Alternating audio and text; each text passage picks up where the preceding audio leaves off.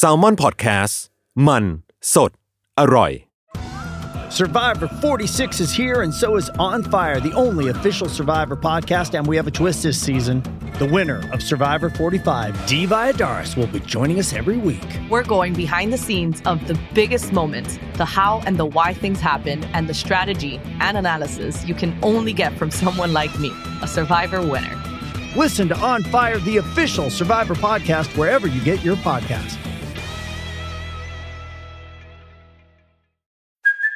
Hey, it's Kaylee Cuoco for Priceline. Ready to go to your happy place for a happy price? Well, why didn't you say so? Just download the Priceline app right now and save up to 60% on hotels. So, whether it's Cousin Kevin's Kazoo concert in Kansas City, go Kevin, or Becky's Bachelorette Bash in Bermuda, you never have to miss a trip ever again. So, download the Priceline app today. Your savings are waiting. Go to your happy place for a happy price. Go to your happy price, Priceline.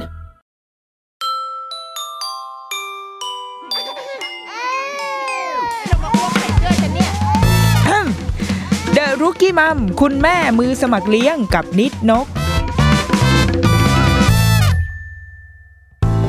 สวัสดีค่ะ The Rookie Mom คุณแม่มือสมัครเลี้ยงกับนิดนกค่ะ สัปดาห์นี้กลับมาสู่โหมดรีวิวซีรีส์กันอีกครั้ง แต่ว่าไม่ใช่ซีรีส์ใหม่นะ แล้วก็ไม่ใช่ซีรีส์ที่เพิ่งดูด้วย เอามาทำไม คืออยากเป็นการแบบอำลาส่งท้ายซีรีส์เรื่องนี้ แล้วก็มีคุณแม่มีคน inbox มา ว่าอยากอยากให้ลองชวนคุยเรื่องซีรีส์นี้ด้วย ก็เลยแบบอ้าวตกลงที่นี่เห็นกูเป็นรายการอะไร แต่ว่า เฮ้ยแล้วว่ามันมันก็มีแง่มุมของมันที่ที่มาคุยในมุมความเป็นแบบแม่ความเป็น rookie mom ได้อะไรอย่างนี้นะคะ ซีรีส์ที่ว่านั้นก็คือเรื่อง Reply 1988 นั่นเองอ่าเราเชื่อว่าเหมือนซีรีส์เกาหลีนะ เชื่อว่าหลาย ๆ คนน่าจะเคยดู แต่ว่าถ้าใครไม่ไม่เคยดูไม่เป็นไร เดี๋ยวเราจะ เราจะมาย้อนมาเล่า background แล้วก็สัญญาว่าจะไม่ spoil เพราะว่าไม่รู้จะ spoil อะไรวะเรื่องเนี้ยอ๋อมีอ่ามีมีเรื่องเรื่องใหญ่ใช่ไหมถ้าเอาเรื่องความรักก็จะมีสามารถ spoil ได้แต่ว่าสัญญาว่าจะไม่ spoil ในจุดนั้น ในจุดสำคัญสำคัญที่ที่มันควรจะต้องลุ้นละกัน แต่ว่าอยากเล่าในมุมแบบ มวลมวลของของเรื่องนี้ แล้วก็จริงๆ อยากชวนคุยมากกว่าด้วยแหละ อยากให้แบบหลายๆคนมาร่วมแชร์ ถ้าเกิดว่าใครเคยดูแล้วนะคะ Reply 1988เนี่ยที่ตอนเนี้ยมันถูกจริง ๆ Reply เนี่ยมัน มันไม่ได้ห่างหายไปจากหน้าหน้า feed Facebook เลยนะ เป็นซีรีส์ที่อยู่มาอยู่มานานมากแล้วก็ผ่านไปสักพักหนึ่งก็เดี๋ยวจะมีเพื่อนโพสต์ขึ้น Facebook แล้วว่า เฮ้ยเพิ่งได้ดูเรื่องนี้เพิ่งได้ดูเรื่องนี้ขึ้นมาเรื่อยๆ จนถึงตอนเนี้ย คือซีรีส์เนี้ย on air ปีสองพันสิบหกผ่านมาห้าปีอะ่ะ มันยังมีคนพูดถึง มีคนโดนตกใหม่ ๆ เกิดขึ้นเรื่อยๆ โดยเฉพาะ ช่วงเดือนที่ผ่านมาเนี่ยค่ะ ก็เพิ่งมีเพื่อนที่ตอนแรกกับดูค้างไว้ได้หนึ่งตอนสองตอนบ้าง แล้วก็ไปไปฮึดแล้วก็กลับมาดูต่อให้จบ เพราะว่าอ่ารีプライซีรีส์รีプライตระกูลรีプライทั้งหมดอะค่ะกำลังจะออกจาก Netflix เออซึ่งมันเป็นเป็นช่องทางหลักๆ ในการดูของหลายๆคนเนาะดังนั้นพอมันจะออกก็เลยแบบ เฮ้ยอ่ะมันต้องฮึดและต้องดูซะหน่อยแหละ เราก็เลยได้ดูรอบที่สาม เพราะว่ามันดูได้ง่ายแหละพอพอมาลง Netflix ก็เลยได้ดูค่ะ แต่ว่าจำได้ว่าตอนที่ดูจริง ๆอะดูในแอปอื่นที่ไม่ใช่ Netflix เว้ยแล้วก็มาอยู่ใน Netflix น่าจะสักสามปีได้เนาะเออก็ก็ก็เป็นเวลาประมาณหนึ่ง Reply หนึ่งก็แปดแปดอะค่ะ เป็นผลงานของพุ่มกับชินวอนโฮ ชินวอนโฮ ถ้าใครเป็นแฟนซีรีส์เกาหลีน่าจะ น่าจะรู้จักเนาะหรือถ้าใครไม่ใช่แฟนก็ อาจจะเคยได้ยินในรายการเราเองนี่แหละ เพราะว่าเคยพูดถึงชินวอนโฮไปแล้วในอ่า EP ที่เล่าเรื่องซีรีส์อ่า Hospital Playlist เพราะว่าเป็นพุ่มกับคนเดียวกัน แล้วก็เป็นคนที่เราเชื่อว่าถ้าได้เริ่มดูงานของเขาไปแล้วหนึ่งเรื่องอะค่ะ เราก็จะอยากไปตามงานอื่นของเขา เพราะว่ามันมีมันมี detail มันมีลายเซ็นบางอย่างที่เราที่เราจะอยากเอาตัวเองไปอยู่ในโลกของเขาในจักรวาลของชินวันโฮเนาะ ชินวันโฮเนี่ยแต่ก่อนเคยเป็นเออเขาเรียกอะไรอะเป็นโปรดิวเซอร์พวกรายการทีวีอะไรเงี้ยค่ะ ในสถานี KBS แล้วก็ตอนหลังเขาก็มาทำละครแบบเป็นพุ่มกับละครแทน เรื่องแรกคือ Reply คือ Reply เดี๋ยวมีสามสามเรื่องนะ แต่ละเรื่องก็จะเป็น setting ที่ต่างกันไปอะค่ะ ส่วนตัวเราอะหนึ่งเก้าเก้าเก้าเจ็ดเก้าสี่อะได้ดูแต่ว่าเออดูไม่จบ เออดูดูเก้าเก้าสี่ดูจบเด้อเก้าสี่ดู แต่ว่าไม่ไม่ไม่ได้แบบมีความรู้สึกอะไรมากเท่าไหร่เก้าเจ็ดดูไม่จบไม่ in แต่ว่าหนึ่งเก้าแปดแปดเนี่ย คือเราจะบอกเพื่อนว่า ถ้าไม่มีเวลามึงดูแค่อันเดียวพอ ดูแค่กับแปดแปดก็พอเก้าสี่กับเก้าเจ็ดไม่ต้องดูก็ได้ ถ้าแบบถ้าถ้ารีบอะนะแต่ว่าถ้าเป็นไปได้ก็ดูให้หมดก็ดี เราก็จะได้ท่องเที่ยวในจักรวาลของพุ่มกับชินวันโฮเนาะอ่ามีเก้าเจ็ดเก้าสี่เก้าแปดแปดแล้วก็เขาก็มาทำ เรื่องที่รู้จักกันเร็วๆนี้ ที่ดิฉันฟูมไฟล์ลง Facebook ตลอดเวลาก็คือ Hospital Playlist มีสองภาคนะ Playlist หนึ่ง Playlist สองแล้วก็ก่อน Hospital Playlist มีอีกซีรีส์อีกหนึ่งเรื่องคือ Prison Playbook Prison Playbook เนี่ยตั้งใจเอาไว้ว่า เดี๋ยวจะมีหนึ่ง EP ที่พูดถึง เพราะว่ามันมีแง่มุมบางอย่างที่เราอยากอยากเอามาแชร์แหละ แต่ว่าเดี๋ยวขอทดเอาไว้ก่อนละกันขอรัดคิวเอา reply หนึ่งก็แปดแปดมาคุยก่อนเนาะเรื่องเนี่ยมันจะเป็นเรื่องของ กลุ่มเพื่อนที่อยู่ในซังมุนดงซังมุนดงเป็นเหมือนเป็นเป็นซอยบ้านอะเป็นซอยที่มีบ้านคนอยู่ตรงนั้นนะคะเป็นกลุ่มเพื่อนห้าคน ผู้ชายสี่ผู้หญิงหนึ่งสนิทกันเรียนโรงเรียนมัธยมปลายเดียวกัน แล้วก็มันไม่ใช่แค่เพื่อน มันมีครอบครัวของไอ้ห้าคนเนี้ยด้วย แต่ละคนก็จะมีพ่อแม่ของแต่ละคน บางคนมีแต่แม่ บางคนมีแต่พ่อ บางคนมีพ่อมีแม่ ก็ เป็นสังคมหมู่บ้านในสมัยนั้นนะคะ แล้วก็มีความสัมมีเรื่องของความสัมพันธ์ ครอบครัว ความสัมพันธ์ในฐานะ ความรักวัยรุ่น แล้วก็ชีวิตวัยเรียน การข้ามพ้นวัยเป็น coming of age ในวัยรุ่นอะในการข้ามจากการเป็นเด็กมัธยม เข้าสู่มหาวิทยาลัย เข้าสู่โลกแห่งการทำงาน เพราะว่าไทม์ไลน์ของซีรีส์เรื่องนี้ค่ะ ค่อนข้างกินเวลายาวนานเหมือนกัน คือเริ่มต้นที่ปี 1988 แต่ว่ามันไปจบจริง ๆ คือถ้าเอาจบจริง ๆ เลยมันก็คือชีวิตปัจจุบันอะคือ2016นะตอนนั้น คือคือตัวละครเนี่ย แก่แล้วไม่ใช่คำว่าแก่ก็มันก็จะอาจจะไม่ดีสี่สิบกว่าๆอะไรเงี้ยคือตัวละครเป็นผู้ใหญ่แล้วอะค่ะ คือมันจะเป็นการเล่าผ่านการสัมภาษณ์ คู่รักคู่หนึ่ง ซึ่งจากการประเมินดูหน้าตาใดๆเขาก็จะอายุประมาณสักสี่สิบปลายๆหรืออาจจะห้าสิบอะไรเงี้ยอะสัมภาษณ์เขาก็จะเล่าเรื่องชีวิตของเขาในวัยเด็กในวัยในวัยเรียน แล้วภาพมันก็จะแฟลชแบ็กกลับมา ที่ซอยซังมุนดง แล้วก็จะเป็นชีวิตของเพื่อนห้าคนที่ใช้ชีวิตร่วมกันเนาะอันนี้ก็คือพื้นฐานเนื้อเรื่องคร่าวๆเรื่องคือมันมันมันเล่าได้แค่นี้จริง ๆ นะ เพราะว่าที่เหลือมันมันต้องดูอะ มันต้องดูดูดีเทลดูเหตุการณ์ที่เกิดขึ้นกับแต่ละตัวละครในแต่ละในแต่ละตอนนะคะ เราถึงจะ มันก็จะมีจุดพีคในแบบของมันนะแต่ว่ามันค่อนข้างทำงานกับ ความรู้สึกข้างในเยอะมาก เสียน้ำตาเยอะ เป็นซีรีส์ที่ร้องไห้เยอะมาก แต่เป็นการร้องไห้แบบ ที่เป็นเหตุผลที่เอาเรื่องนี้มาคุยในวันนี้ เพราะว่าอย่างซีรีส์เรื่องอื่นๆอะบางทีเราจะได้ในมุมแบบความแม่ลูกนะความเอ้ยเอามาเราเอามาเลี้ยงลูกได้ยังไง แต่ว่าเรื่องเนี้ย เราไม่ได้คิดถึงลูกเราเลย เราคิดถึงพ่อแม่ เราเลยอยากชวนให้เรากลับไปเป็นเด็กกัน แล้วก็ไปคิดถึงคนคุณคนที่เป็นคุณพ่อคุณแม่ของเราดูอะว่า เออภาพในวันนั้นมันมันเป็นยังไงบ้างผ่านซีรีส์เรื่องเนี้ยค่ะอ่า reply หนึ่งเก้าแปดแปดเนาะอยากชวนคุยเรื่องปี การเลือกปีเราคิดว่า ปีหนึ่งเก้าแปดแปดที่เขาเลือกมาเนี่ยมันค่อนข้างสำคัญมากๆ คือมันมีเหตุการณ์สำคัญหลายอย่างเกิดขึ้นในเกาหลี ที่แน่ ๆที่มันอยู่ในเรื่องนี้อะค่ะ ที่เขาดึงมาแบบโผล่มาในฉากแรกเลยก็คือมันเป็นปีที่เกาหลีอะจัดกีฬาโอลิมปิก ก็คือเป็นกีฬาแห่งมวลมนุษยชาติเนาะที่เพิ่งผ่านไปที่ญี่ปุ่น ก็คือโอลิมปิกเดียวกันนี่แหละ แต่ว่าตอนนั้นอะจัดที่เกาหลีใต้ในปี 1988 ซึ่งมันมันค่อนข้างเป็นเรื่องใหญ่โตของของโลกและของคนเกาหลีเอง เพราะว่าเกาหลีในตอนนั้นไม่ใช่เกาหลีในตอนนี้นะ คือเราเราอาจจะคุ้นคุ้นความเป็นประเทศที่เจริญแล้วของเกาหลีใช่ไหมคะมีความแบบอยากไปไปดูโอปป้าอะไรอย่างเงี้ยแต่ว่าสมัยก่อน เกาหลีไม่ใช่ประเทศที่ร่ำรวยนะ เออเขาเอาจริง ๆ ประเทศไทยเนี่ย มี potential มากกว่าเกาหลีอีกด้วยซ้ำในสมัยนั้น เพราะว่าเกาหลีผ่านอะไรมาเยอะมากนะ ผ่านสงคราม ผ่านสงครามเกาหลี ผ่านสงครามโลก ผ่านการแบ่งแยก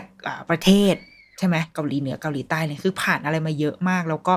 ไม่ใช่ประเทศร่ำรวย แต่ว่า ด้วยอะไรก็ตามแต่ในคือในเหตุผลเบื้องหลังการจัดโอลิมปิกมันก็มีหลายอย่างอะถ้าเอาในทางการเมืองมันอาจจะมีเรื่องของค่ายคือเรื่องของสงครามเย็นนี่แหละ ค่ายคอมมิวนิสต์กับค่ายเสรีประชาธิปไตยที่ว่าเกาหลีเหนือเกาหลีใต้เกาหลีเหนือโดยมี backup เป็นโซเวียตใช่ไหมคะ แล้วก็เกาหลีใต้ backup เป็นอเมริกา คืออเมริกาก็มีความพยายามที่อยากจะแบบ เฮ้ยเหมือนกับตอนที่อเมริกาทำกับญี่ปุ่น แล้วก็ได้เป็นเจ้าภาพโอลิมปิกนั่นแหละ แบบออยากจะประกาศศักยภาพว่านี่ไงโลกประชาธิปไตยมันมันรุ่งเรืองนะ มันสามารถจัดงานระดับโลกได้อะไรเงี้ยก็ก็อันนั้นว่ากันไปในทางการเมือง แต่ว่าสุดท้ายแล้วอะค่ะ โอลิมปิกมันมาจัดที่ที่เกาหลี แล้วมันก็เลยทำให้เหมือนเป็นความหวังเป็นหมุดหมายเป็นเป็นโลกใหม่เป็นโอกาสใหม่ของคนที่นั่น แล้วก็จริงๆอาจจะหมายรวมถึงคนทั้งโลกด้วย คนในเอเชียด้วยซ้ำว่าเฮ้ยเอเชียเราสามารถจัดกีฬาที่ใหญ่แบบนี้ได้นะอะไรเงี้ย เราเรารู้สึกว่าประเด็นแรกที่นึกนึกถึงเกี่ยวกับเรื่องนี้ค่ะ มันก็คือคือคนเขาเรียกอะไรการเข้าใจคนรุ่นคุณพ่อคุณแม่เรานี่แหละ บางทีเราเราจะเข้าใจเขาในมุมของความเป็นเป็นลูกอะในความเป็นปัจเจกอะว่า คุณพ่อคุณแม่เราเป็นคนแบบนี้ นิสัยแบบนี้ทำงานแบบนี้ใด ๆ ก็แล้วแต่แต่ว่า ถ้ามองในแง่สังคมอะค่ะมองในแง่ ที่ว่าเขาโตมาในสังคมแบบไหน มันคือคำนี้เลยจริงๆนะ โตมาแบบไหน โตมาในสภาพสังคมแบบไหน โตมาในโลกแบบไหน เราว่าเราจะเราจะมองเห็นคนรุ่นคุณพ่อคุณแม่เราอย่างกลมมากขึ้น เป็นตัวละครที่กลมมากขึ้น เรื่องเนี้ย มันเล่าถึงไอ้ซอยสังมุนดงใช่ไหมคะ ซึ่งอ่ามันจะเป็นภาพของเมือง เมืองที่อยู่ในเมืองจริง ๆ เพราะว่าช่วงนั้นมันเป็นช่วงที่คนเข้ามาในเมือง คือเรารู้สึกว่า คนรุ่นพ่อแม่เรา มันเป็นยุคแห่งการสร้างเนื้อสร้างตัวอย่างแท้จริง เป็นการสร้างเนื้อสร้างตัวจากบางทีอาจจะสูตรด้วยซ้ำแต่ว่าเขามองเห็นโอกาสบางอย่าง คือมันมีโอกาสมากมายให้ไขว่คว้าในสมัยนั้น เพราะว่า เพราะว่าโลกเพิ่งผ่านสงครามมาเนาะโลกเพิ่งผ่านสงครามโลกมา แล้วก็เเข้าสู่ยุคที่เราจะเราจะฟื้นฟูเศรษฐกิจทุกอย่างมีโอกาสมากมายในประเทศตัวเอง แล้วก็ค่อยๆ ขยับขยายสู่โลกใบนี้คือมันเป็นเป็นโลกยุคโมเดิร์นอะเออดังนั้นมันกำลังจะมันกำลังจะไปในทางที่ดี ทุกคนมีความหวัง แต่ว่าตัวละครในเรื่องเนี้ย มันคือคนคนธรรมดา คืออะสมมติถ้าตัดภาพมาในประเทศไทยเนี่ย มันจะมีคนคนรุ่นพ่อแม่เราสองสองแบบอะแล้วว่าคนแบบหนึ่งก็คือเป็นคนที่เขาเขา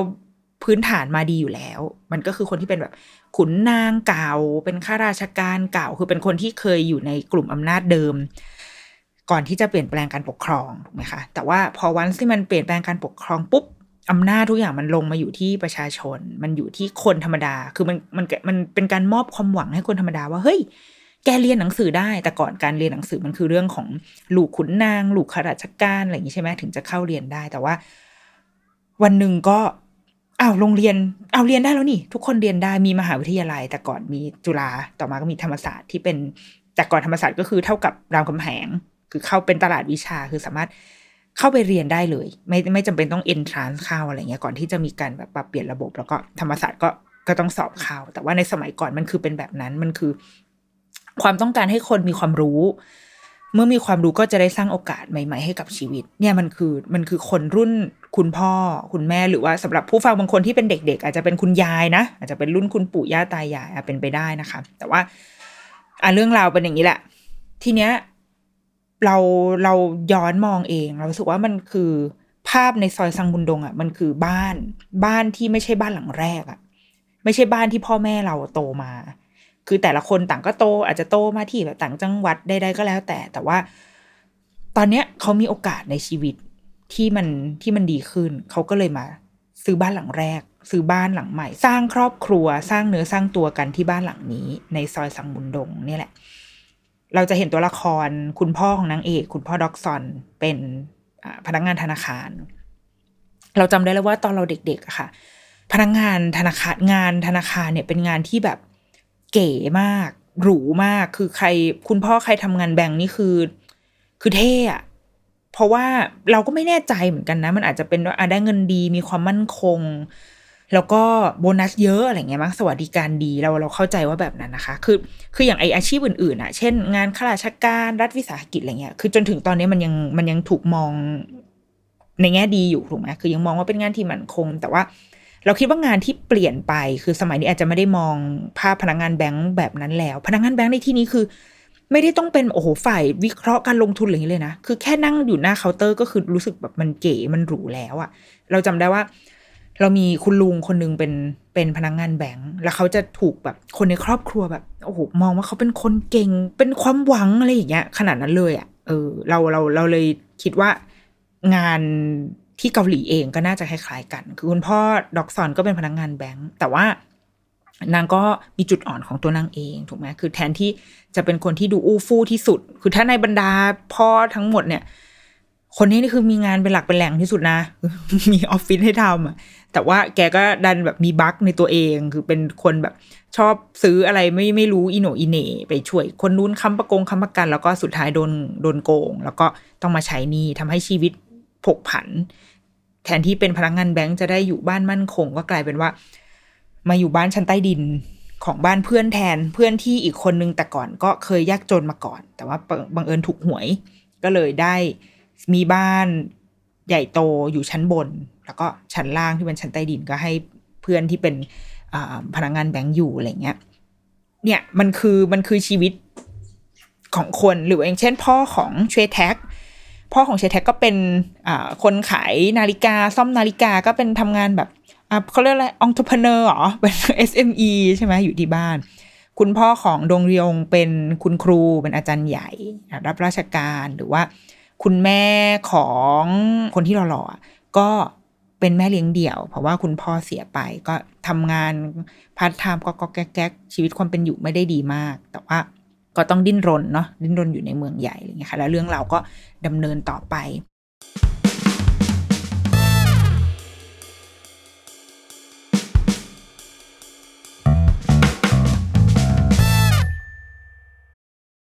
This episode is brought to you by Paramount Plus. Get in, loser! Mean Girls is now streaming on Paramount Plus. Join Katie Heron as she meets the plastics in Tina Fey's new twist on the modern classic. Get ready for more of the rumors, backstabbing, and jokes you loved from the original movie with some fetch surprises. Rated PG 13. Wear pink and head to ParamountPlus.com to try it free.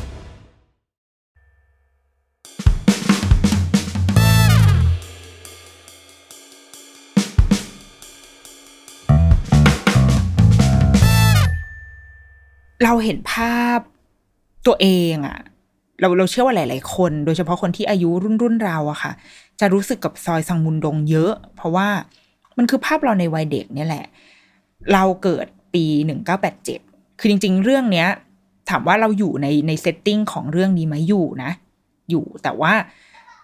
ไม่ได้อยู่ใน stage ที่รับรู้อะก็นึกออกไหมหนึ่งเก้าแปดแปดก็คือยังยังทำไมคะ ยังกัดหัวนมแม่อยู่เลย คือยังแบบ ยังเป็นเด็กหนึ่งขวบที่วิ่งไปวิ่งมาพูดจาอ้อแอ้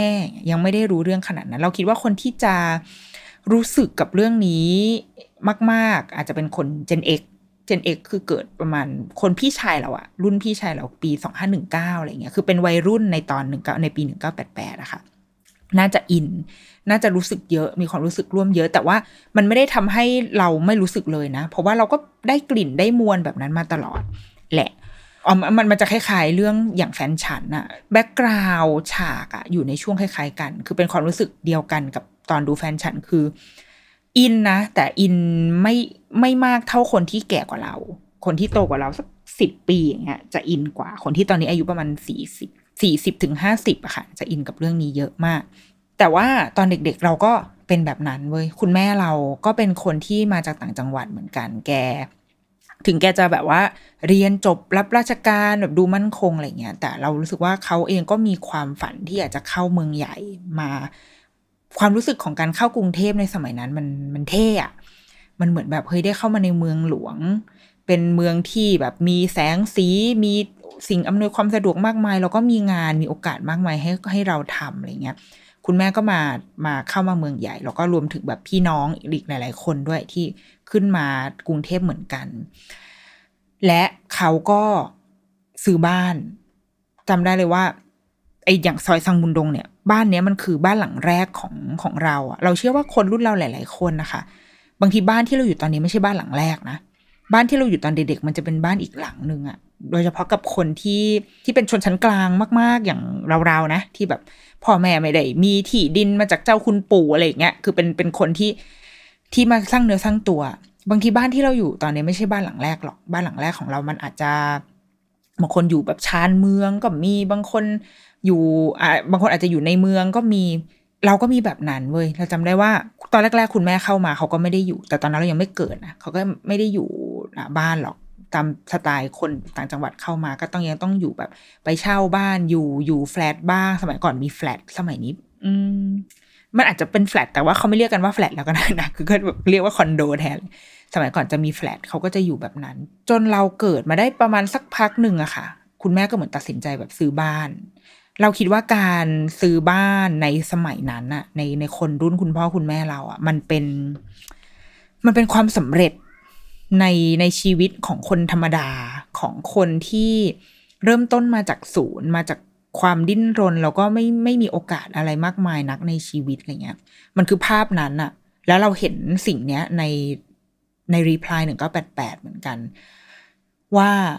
บ้านคือแทบจะเป็นทุกสิ่งทุกอย่างของของทุกคนในนั้นนะคะมันความสัมพันธ์มันมันเกิดขึ้นผ่านบ้าน และบ้านก็อยู่ในชุมชนที่ทำให้ทุกๆคนรู้จักทำให้ทุกๆคนมีเรื่องราวต่อกันนะแต่ว่าบ้านเป็นสิ่งสำคัญมาก ๆ เลย บ้านเล็กบ้านใหญ่บ้านยังไงก็แล้ว แต่แต่ว่า มันคือตัวบ่งบอกว่าเราเรามีความหวังมากแค่ไหนกับชีวิตเรากำลังให้คุณค่ากับอะไรอะไรเงี้ยเออ คุณแม่เราก็ก็ซื้อบ้านแล้วตอนเด็กๆเราก็เป็นแบบนั้นเลย คือเป็นบ้านแบบออกไปเล่นกับเพื่อนอะก็จะมีเพื่อนวัยเดียวกัน แต่ว่าส่วนใหญ่จะเป็นเพื่อนรุ่นรุ่นที่โตกว่า ออกไปเล่นกันตอนเย็นๆก็ แม่ก็จะมาตะโกนแล้วเข้าบ้านได้แล้วเข้ามากินข้าวอย่างเงี้ยก็จะมีภาพแบบนั้นเกิดขึ้น มีภาพที่แม่ให้เอาของไปให้เพื่อนบ้านแล้วให้กันแบบไม่รู้จบไม่รู้จบเอาให้เอาให้เสร็จเอารอแป๊บนึงนะเดี๋ยวป้าหยิบอันนี้ให้อะป้ายกมาให้ เสร็จเอาแม่ยกกลับไปเป็นยกไปยกมาอย่างเงี้ยเหมือนในเหมือนในซีรีส์ EP แรกเราเชื่อว่าทุกคนเคยผ่านเหตุการณ์นี้มาหมดค่ะ การยกของแบบไม่มีสิ้นสุดเนาะเป็นยกของไปฝากกันไปมา มีภาพของการเข้าไปเล่นในบ้านเพื่อนเออเราเราเคย เราก็เข้าไปเล่นบ้านเพื่อนแต่ว่าจะเป็นแบบรุ่นพี่ อย่างที่บอกว่าเพื่อนรุ่นเดียวกันมีไม่ค่อยเยอะก็จะเล่นกับรุ่นพี่แทน ก็สามารถวิ่งเข้าไปในบ้านเขาได้เลยอะโดยที่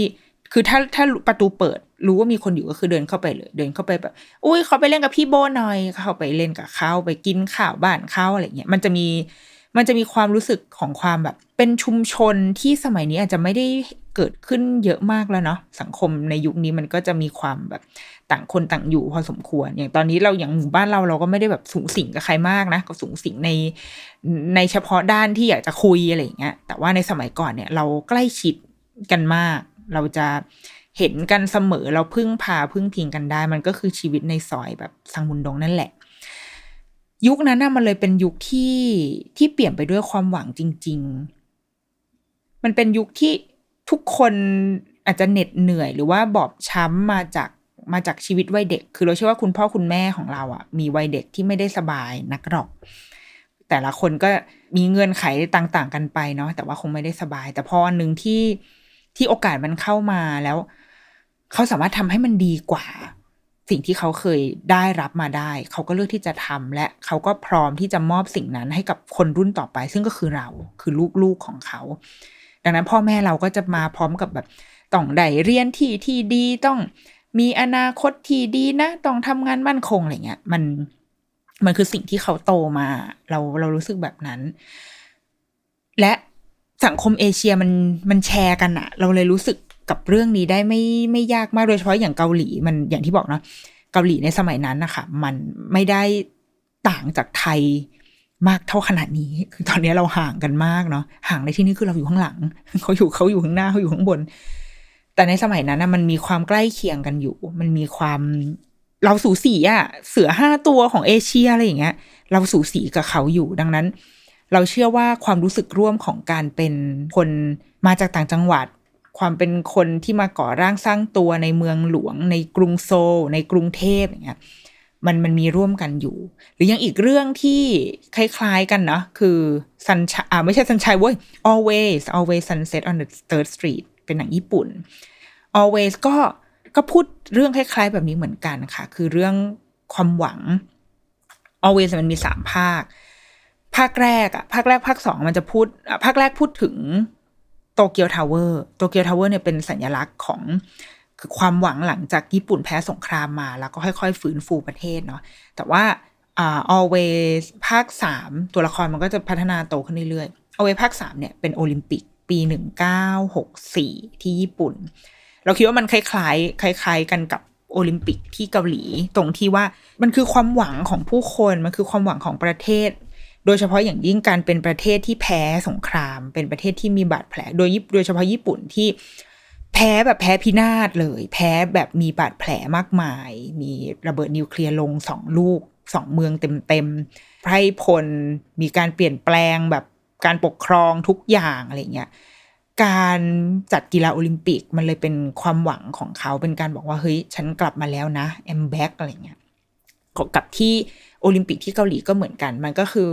มันก็คือความหวังของผู้คนหลังจากผ่านช่วง ช่วงคือมันเป็นช่วงปลายสงครามปลายสงครามเย็นแล้วด้วยหนึ่งก้าแปดแปดคือสองพันห้าร้อยสามสิบเอ็ดแต่ว่าสงครามเย็นมันจะจบช่วงประมาณสามสี่สามห้าเนาะใช่ไหมเราจำได้ว่าเราเด็กๆอะ่ะยังได้ข่าวเรื่องแบบกำแพงเบอร์ลินอะไรเงี้ยเออก็คือเป็นเป็นช่วงปลายปลายคือเป็นช่วงที่ไม่รู้จะมาลบราค่าฟันกันเรื่องแนวคิดอุดมการณ์อันนี้แล้วทำไมคือตอนนี้เอาเศรษฐกิจมาสู้กันดีกว่าอะไรเงี้ยค่ะมันเป็นยุคที่ความหวังมันเรืองรองมาลังมาเรืองมากในในเอเชียของเรา เออดังนั้นพื้นฐานความความรู้สึกร่วมอะมันเลยไม่ได้ต่างกันมากเท่าไหร่นี่แหละ คนสิ่งที่เรามองเห็นอะจึงเป็นเรื่องของความหวังของคนรุ่นพ่อแม่เรา ที่เขา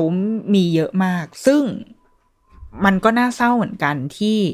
พอย้อนกลับมาในปี 2021 ตอนนี้ค่ะ เออมันเศร้านิดนึงเนาะตรงที่เรารู้สึกว่าเรามองเห็นโอกาสมากมาย แต่อยู่ที่อื่น คนรุ่นพ่อแม่เรามองเห็นมีโอกาสมากมาย รู้สึกว่าอยากจะเข้ามาในเมืองหลวงของประเทศ เพื่อที่จะมาทำงานมาสร้างเนื้อสร้างตัวมาให้ลูกได้ร่ำได้เรียนดีๆอะไรเงี้ย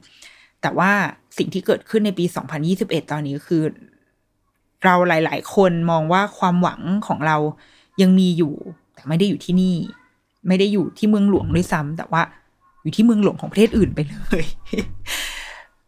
มันก็เป็นพัฒนาการทางสังคมที่น่าเศร้านะ เราเราเราสึกว่า อย่างตอนเราเรียนจบเราเอง เราก็ยังมีความหวังนะ เรายังโตมาในแบบรู้สึกว่ามีโอกาสหลาย ๆ อย่างให้ได้ลองทำแต่ว่าพอเห็นแบบรุ่นน้องรุ่นนี้เด็ก ๆ ที่เรียนมาตอนนี้แล้วกำลังเรียนจบเห็นจากกระแสของคนที่ไปสิงกันอยู่ในกรุ๊ปย้ายประเทศอะไรเงี้ยโอ้มันมันคนละเรื่องกันกับสมัยคุณพ่อคุณแม่เราเหมือนกันนะ โอเคมันมีเรื่องของเจเนอเรชันความคิดที่เปลี่ยนไปด้วย แต่มันก็ปฏิเสธไม่ได้ว่า สังคมเราก็ถดถอยจริง ๆ นั่นแหละ มันมันพาเรามาถึงจุดที่ เอ๊ะทำไมเราถึงมองไม่เห็นโอกาสในในประเทศของเราเองได้เลยวะเมื่อเทียบกับคนรุ่นพ่อแม่เราที่เขา แม้ว่าเขาจะต้องกัดฟันเป็นหนี้ใด ๆ ก็ตามแต่ แต่ว่าการมีบ้านสักหลังในประเทศนี้มันคือ มันบอกว่า เฮ้ยมันคือความมั่นคงแล้วเขาจะทำเพื่อ เพื่อให้พวกเรานี่แหละ คนรุ่นลูกนี่แหละ ได้มีที่อยู่เป็นหลักเป็นแหล่งเติบโตมาอย่างดีอะไรอย่างเงี้ยค่ะ มันพวกเขาคือคนรุ่นที่ทำงานหนักมากมาตั้งแต่เด็กๆ จนโตจนบางทีเหมือนชีวิตมีแต่การทำงานด้วยซ้ำมีฉากหนึ่งที่โอ้โหอันนั้นร้องไห้เป็นเผาเต่าได้เลยอะ่ะคือฉากที่คุณพ่อของด็อกซอนที่ว่าเป็นพนักงานแบงก์เกษียณจริง ๆ เขาไม่ไม่ได้เกษียณหรอก เขาได้ early retire จากที่ออฟฟิศมา คืออาจจะด้วยว่ามันคงเป็นจุดสุดท้ายของการทำงานแล้ว เมื่อเราค้นพบว่าเออเราแก่เกินไป องค์กรเองก็อยากจะผลัดเลือด ผลัดใบถ่ายเลือดให้คนรุ่นใหม่ ๆ ได้ขึ้นมาบ้าง ถึงแม้ว่าเราจะเรายังรักความมั่นคงในงานนี้อยู่แต่ว่าซีรีส์ในช่วงนั้นนะคะ EP ช่วงท้าย ๆ เลยนะ เป็นช่วงประมาณสักสิบเจ็ดสิบแปดประมาณเนี้ย ให้เวลากับการตัดสินใจ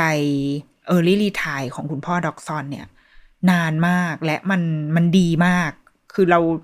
รู้สึกมันเลยมันเลยทำให้เรารู้ว่านี่มันไม่ใช่ซีรีส์วัยรุ่นอะมันเป็นซีรีส์จริง ๆ เขาอยากจะทำให้เราเข้าใจพ่อแม่จริง ๆอะอืมให้เวลากับความลังเลความเจ็บปวด ความ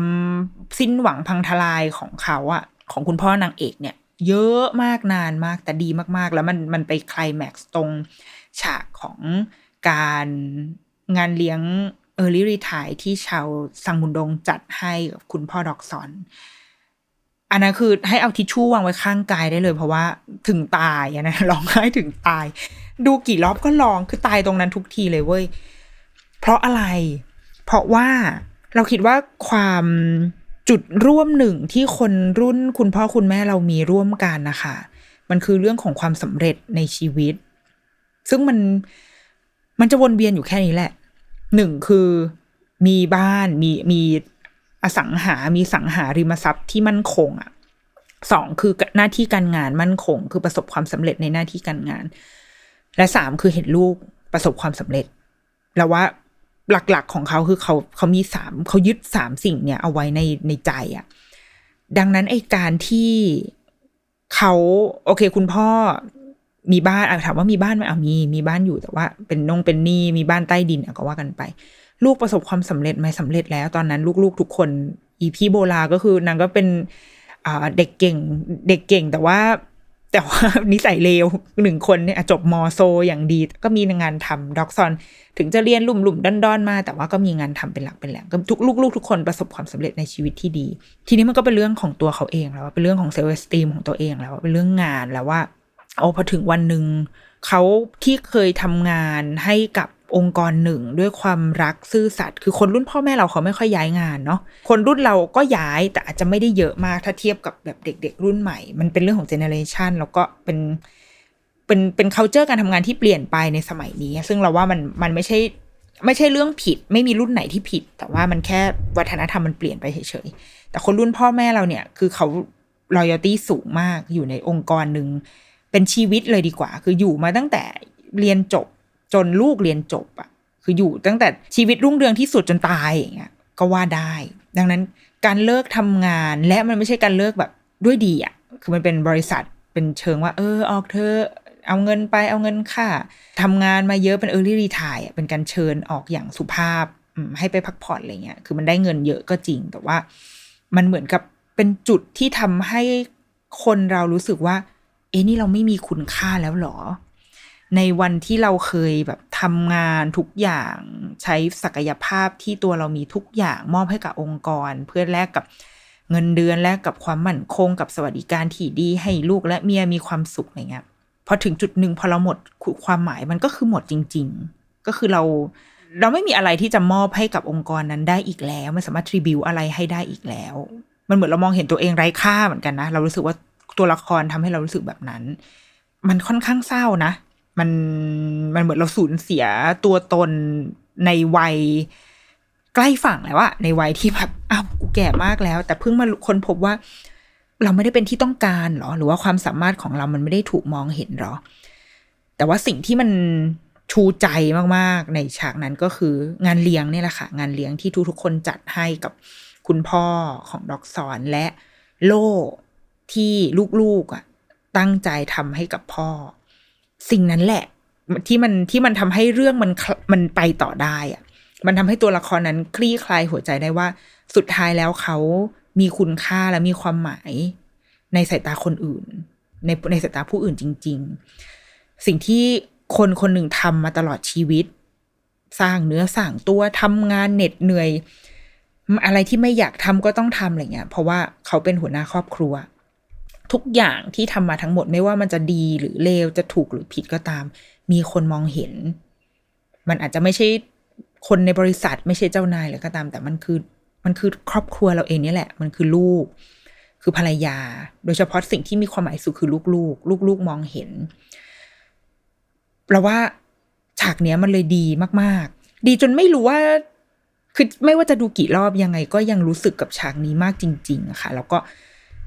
จึงเป็นเหตุผลที่ทำให้พอพอเนี่ยรอบล่าสุดที่ว่าจะดูรีプライเพราะมันจะออกจากเน็ตฟลิกใช่ไหมแล้วพอดูฉากนี้แล้วเลยรู้สึกว่า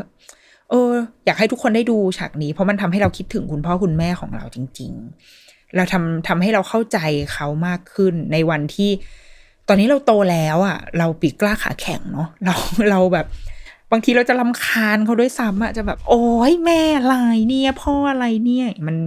มันมีความรู้สึก เออเพราะเขาเป็นคนตอนนี้เขาเป็นคนอีกรุ่นหนึ่งแล้วเป็นคนแก่ไปแล้วอะ่ะมันก็อาจจะมีความหยุมหยิม หรือแม้กระทั่งเนี่ย พอปู่ย่าตายายมาช่วยเลี้ยงลูกก็อาจจะกระทบกระทั่งกันเรื่องการเลี้ยงหลาน แต่ว่าซีรีส์เรื่องนี้มันทำให้เราได้ย้อนกลับไปเข้าใจจริง ๆ ว่า เออเขาโตมาอีกแบบจริง ๆ นะ โลกที่เขาโตมามันคือโลกในในรีプライหนึ่งเก้าแปดแปดนี่แหละ มันคือโลกที่บริบทสังคมไม่ใช่แบบเป็นแบบทุกวันนี้ ตัวเขาเองก็ไม่ได้โตมาแบบ แบบที่ลูกเรากำลังโตมาตอนเนี้ย ที่โอ้โหมาลูกต้องอมีวินัยเชิงบวก มี executive function กินข้าวแบบ BLW คือมันเขาไม่ได้กินแบบนั้นเขากินน้ำข้าวด้วยซ้ำอะ เคยคุยกับอาม่าของเอกชัยอย่างเงี้ย ก็คือเลี้ยงลูกด้วยน้ำข้าว เพราะว่าไม่มีไม่มีเงินจะซื้อนม แล้วก็นมตัวเองก็คิดว่าคงแบบ คงไม่สามารถผลิตได้ทัน เพราะว่าคนสมัยนั้นมีลูกเยอะใช่ไหมมันคือรุ่น พ่อแม่ของพ่อแม่เราอะรุ่นคุณยายคุณย่าของเราเนี่ยโอ้นั่นเขาลำบากกว่าอีกนั่นคือคนรุ่นสงครามโลกอย่างแท้จริงอะมันลำบากกว่านั้นอีก ดังนั้น พ่อแม่เราเขาไม่ได้โตมาด้วยวินัยเชิงบวกอะไรเลยเว้ยไม่ได้โตมาแบบสุขภาพแข็งแรง เหมือนอย่างที่เราพยายามจะทำให้ลูกทุกวันนี้มีผื่นภูมิแพ้หรอมึงก็แพ้ไปสิมีอะไรกินก็ต้องกินไหมจะให้กูมางดอะไรงดแป้งงดอะไรบ้าบอคอแตกห้าหมวด ไม่มี เพราะว่าปู่ย่าตายายต้องทำงานเนี่ยคือเขาคือคนรุ่นนั้นอะเขา เขาโตมาแบบนั้น แต่เขาไม่อยากให้เราโตมาแบบนั้น เขาไม่อยากให้เราเนี่ย อีนิดนกนางเอนางบีทั้งหลายแหล่เนี่ยเขาไม่อยากให้เราโตมาแบบเขา ดังนั้นเขาก็พยายามจะหาสิ่งที่เขาเชื่อว่ามันดีที่สุดมาให้กับเรา นั่นคือโลกที่เราโตมา ซึ่งแน่นอนว่าเราหลาย ๆ คนก็อาจจะมีความรู้สึกเนาะแบบมมันเป็นความกดดันเป็นเอ่อ เป็นพ่อแม่ฝากความหวังเอาไว้ไม่ใช่ความฝันของเราอะไรเงี้ย เออซึ่งก็ใช่เว้ยก็เรารู้สึกได้เพราะว่า มันก็คือชีวิตเราใช่ไหมแต่ว่า ก็นั่นแหละ เป็นการกลับไปเข้าใจว่าเขาเขาโตมายังไง แล้วเขามองโลกยังไง แล้วมันก็ยังมีแบบประเด็นยิบย่อย อย่างเช่นเรื่องเรื่องลูกลูกหลายคนนะอย่างบ้านนางเอกก็จะมีลูกลูกสามคน พี่น้องพ่อแม่ก็จะดูเหมือนว่ารักพี่สาวมากกว่า เพราะว่าพี่สาวแบบ เรียนเก่ง จะนิสัยชั่วขนาดไหนเป็นคนปากร้ายใจหมาขนาดไหนก็ไม่เป็นไรเพราะว่าเรียนเก่ง แล้วก็จะได้ทุกอย่างก่อนในขณะที่ แล้วก็ไอ้ลูกคนเล็กก็เดินเป็นลูกชายอะลูกชายสังคมเอเชียเราก็จะรักลูกชายถูกไหมดังนั้นก็จะเหลือด็อกซอนที่เป็นลูกคนกลางที่ไม่มีแบบ ไม่ไม่เคยแทบแทบจะไม่เคยได้อะไรเป็นของตัวเอง พ่อแม่ดูเหมือนว่าจะรักพี่มากกว่า แต่ว่าสุดท้ายเราก็จะเห็นว่าด็อกซอนก็เป็นคนที่ เติบโตขึ้นมาได้ด้วยดี ด้วย แม้ว่าเขาจะผ่านช่วงที่ suffer มากไม่เข้าใจทำไมพ่อไม่รักแม่ไม่รักนุ่นนี่แต่ว่าพอวันหนึ่งที่เราโตมาเราเราเราจะรู้แหละว่ามันคือรูปแบบของความรักมันคือ มันคือการแสดงออกในแบบของพ่อแม่แล้วเราก็จะเข้าใจ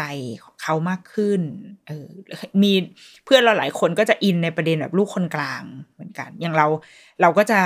เออ เราไม่อินเท่าไหร่ เราเป็นแนวลูกคนเล็กอะเป็นแนวแบบว่า ฉันได้ทุกอย่าง ฉันมีทุกอย่าง เพราะว่าเป็นลูกคนเล็กลูกคนเดียว พี่ชายแก่มากแล้วดังนั้นแม่ก็จะรักมากประคบประงมมากอะไรเงี้ยเป็นดิฉันคือคือน้องอะน้องน้องของน้องของแฟนโบราณเออทำไมลืมชื่อวะอีกคนนั้นอะเจ้าเจ้าตัวหล่อเออนั่นแหละก็มีหลายประเด็นอีกเยอะมากคือเราเราเชื่อว่าทุกๆคนอะจะหามุมที่ไปแตะกับเรื่องนี้ไปรู้สึกกับเรื่องนี้อะ ได้ในแบบของตัวเอง ซึ่งมันมันมหัศจรรย์มาก ที่ที่แต่ละคนจะมีประสบการณ์ร่วมกับเรื่องนี้ในแง่มุมที่แตกต่างกันไป แต่ว่าสุดท้ายมันคือมันคือฉากจบฉากท้ายๆของเรื่องอะค่ะ ที่นางเอกคือด็อกซอนในตอนที่เขาโตแล้วเนาะด็อกซอนในปี 2016 เขาก็พูดมาเหมือนกับสามีของด็อกซอนก็ถามว่า เออ ถ้าย้อนเวลากลับไปได้แบบ อยากจะ อยากจะทำอะไร อยากจะแก้อะไรไหมอะไรเงี้ย คือด็อกซอนอะก็บอกว่า อยากย้อนที่อยากย้อนเวลากลับไปในปีหนึ่งเก้าแปดแปดอะเอาจริงอาจจะไม่ใช่ด้วยเรื่องราวความรักของของเราด้วยนะ ของเพื่อนๆหรอกนะ แต่มันคือเขาอยากกลับไปเห็นพ่อแม่ในวันที่พ่อแม่มีมีพละกำลังมากกว่าวันนี้ ในที่นี้ก็คืออย่างตอนนั้นปี 2016 พ่อแม่ของด็อกซอนอาจจะเสียชีวิตไปแล้วก็ได้ หรือแกอาจจะยังอยู่แต่ว่า อายุแบบแปดเก้าสิบคือแก่แล้วอาจจะมีปัญหาสุขภาพ ความจำเลอะเลือนอะไรก็แล้วแต่ สิ่งที่ด็อกซอนนึกถึงมากที่สุดก็คือปี 1988 ที่พ่อแม่ของของเธอมีพละกำลัง พ่อแม่เป็นเหมือนภูเขาลูกใหญ่ ให้เราพึ่งพิงให้เรายึดเป็นหลักได้ นั่นคือสิ่งที่ด็อกซอนนึกถึง เราแบบเราจำประโยคนี้ เราเราจำซีนนี้ได้แล้วเราสึกว่าใช่ เนี่ยคือ คือเหตุผลที่ทำให้เราชอบเรื่องนี้มาก ๆ แล้วก็คงเป็นความตั้งใจของผู้สร้างที่อยากให้คนดูรู้สึกแบบนี้และเรารู้สึกแบบนี้มาก ๆ ไม่ได้แบบ โอ้ยอินจิกฟินขนาดนั้นนะ เออเราก็อะก็มีอะถ้าให้เลือกทีมดิฉันก็มีทีมของดิฉันอยู่ ซึ่งเป็นทีมที่แพ้แม่งกูเชียร์ใครไม่เคยชนะเลย อย่างอย่างดีพายฉันก็เลือกทีมแพ้สตาร์ทอัพก็เลือกทีมแพ้ โอ้ทำไมอะ ไม่เคยเลือกทีมถูกเลยนะคะ แต่ก็อะไม่เป็นไรอะตัดภาพกลับมา คือเรื่องความรักก็ก็โอเคก็ก็น่ารักดี แต่แต่สิ่งหลักๆ ใหญ่ ๆ อะ มันคือสิ่งที่ด็อกสอนพูดในฉากสุดท้ายของเรื่องจริง ๆ คือ เราอยากเห็นพอในวันที่พ่อแม่ของเราแข็งแรง แล้วก็เป็นภูเขาใหญ่ ๆ ให้เราให้เราพึ่งพิงให้เรามองไปแล้วเรารู้สึกว่า เออ เขาเป็นที่พึ่งให้เราได้นะ และเมื่อเมื่อเราย้อนกลับมาอีกที มาเป็นตัวเราในวันนี้อะค่ะ เราก็กำลังเป็นพ่อแม่ของเจ้าพวกเด็ก ๆ อยู่อะเป็นพ่อแม่ของด็อกซอน เป็นพ่อแม่ของจองฮวานของดงลยงอะไรอย่างเงี้ยที่มั่วซั่วมากเลยเว้ย คือเรามองตัวเองในตอนนี้ โอ้โห กูเลี้ยงลูกผ่านไปแต่ละวันวันได้ยังไงวะ ด้วยความ ด้วยโชค ด้วยลาบ ด้วยอะไรความมั่วซั่วใดๆก็ไม่รู้อะ พ่อแม่ของทุกคนในหนึ่งเก้าแปดแปดก็เป็นแบบนั้นเว้ยทุกๆ คนมีวันที่ทำผิดต่อลูก มีวันที่ต้องขอโทษลูก มีวันที่ตัดสินใจบางอย่างผิดพลาดไปกับลูก แล้วก็มีวันที่ตัดสินใจถูกเหมือนกัน มันคือกระบวนการที่มันจะเกิดขึ้นแบบนี้ไปตลอดชีวิตอะแต่ในมุมของลูกที่มองเราอะค่ะอะถ้ามองจากแบบความรู้สึกตัวเองด้วย แล้วก็ความรู้สึกอย่างที่ด็อกซอนพูดอะเราเรายังรู้สึกว่า อ้เรื่องหยุ่มหยิมมามี แต่ภาพใหญ่ ๆ ที่เรามองเห็นพ่อแม่ของเราเขาคือภูเขาจริง ๆ เขาคือคนที่ไม่ว่าเราจะเจออะไรเราจะคิดว่า เขาจะแก้ปัญหาเรื่องนี้ให้เราได้แน่ ๆ เราเชื่อแบบนั้น ทั้งที่จริงๆแล้วพ่อแม่เราไม่มีความมั่นใจอะไรเลย เพราะตอนนี้พอพอเรามาเป็นแม่เองเราเลยรู้ว่าอ๋อบางทีเวลาที่ลูกอะ ให้เราช่วยอะไรอะเขา เขาพูดด้วยความมั่นใจจริงๆนะเขาเชื่อในตัวเราเขาเห็นเราเป็นภูเขาจริงๆเว้ยแต่เราไม่ใช่ภูเขาเลยเราคือเราคือแบบขี้เลนอะเราคือแบบเหรอทำไงวะแต่ด้วยความเป็นพ่อเป็นแม่ ด้วยความที่เราอยู่ในสถานะนี้แล้ว เราก็เราก็ทำเราก็ต้องด้นมันไปเว้ยมันอาจจะดีหรืออาจจะไม่ดี มันอาจจะไปสร้างบาดแผลให้ลูกก็ได้นะในการตัดสินใจของเราครั้งนั้น แต่ว่ามันคือชีวิตที่เราต้องอิมพรไวส์ที่ต้องด้นสดไปในแต่ละวันนะคะ นั่นอะคือ เรากำลังเป็นภูเขาลูกนั้นอยู่ ไม่ว่าเราจะมองตัวเองเป็นภูเขาหรือไม่ก็ตามนะแต่ว่าลูกกับมองเราเป็นภูเขาอยู่ เหมือนกับที่เราเคยมอง คุณพ่อคุณแม่ของเราอ่ะ เป็นภูเขาเหมือนกัน ถ้าสมมติว่าฟังแล้วรู้สึกอยากดูรีプライจังเลยอย่างเงี้ยเออเชียร์นะเชียร์ให้ไปดูกันแต่ว่าอาจจะต้องไปดูผ่านทางช่องทางอื่นแทน แล้วก็ถ้า มีอะไรก็แวะมาคุยได้หรือว่าคุณอยู่ทีมใดนะคะ ความรักของคุณสมหวังหรือไม่เรามาคุยกันได้นะคะ ใต้โพสเออก็เป็นเรื่องราวดีๆ ที่ได้จากการดูซีรีส์นะคะ ช่วงนี้ดิฉันก็ตาตาบวมตาแพนด้านะคะดูทุกวัน เดี๋ยวยังไงก็จะทยอยมาคุยเรื่องซีรีส์อยู่เรื่อยๆเนาะเมื่อดูจบ หรือว่าถ้ารู้สึกว่าเรื่องไหนที่อยากแบบเออมันน่าเอามาเล่าก็เดี๋ยวจะเอามาเล่านะคะโอเค เดี๋ยวรุกี้มัม สัปดาห์นี้ สวัสดีค่ะ